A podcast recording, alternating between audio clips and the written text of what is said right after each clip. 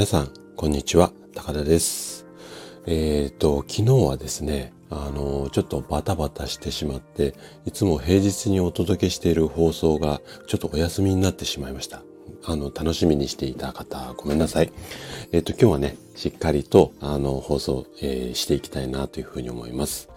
じゃあね、今日はね、先生につこう。こんな話をしていこうかなというふうに思っています。で、今日も50代の君に伝えたい50のこと。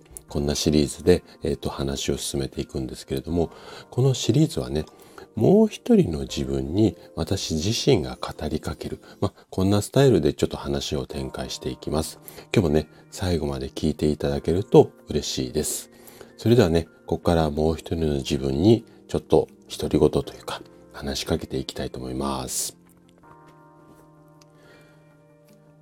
50代になって何かを学ば、何かを学ばなければいけないとき、先生につくことを躊躇する人、こういう人が非常に多いんだ。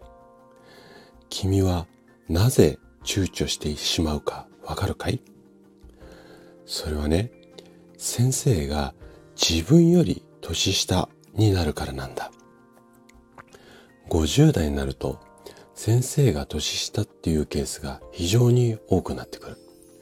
たとえ先生が30歳だとしても10代の頃から始めていればキャリアは20年になる。もし君が初めてのことを20年のキャリアの人に習うのはまあ当然なことだよね。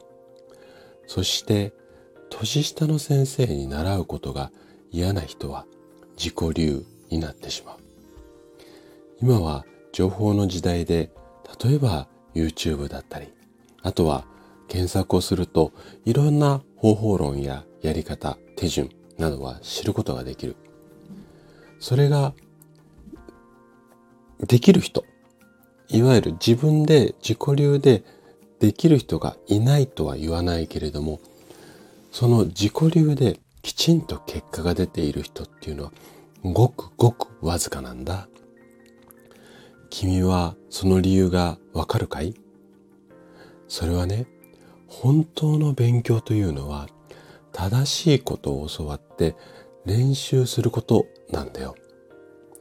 最初に正しい基礎をしっかりと学ばず、小手先のテクニックだけをつまみ食いしても絶対に上達しないんだよ。例えば YouTube の肩こり改善ストレッチをやっても治らない人こういう人は非常に多いだろう。それはね基本。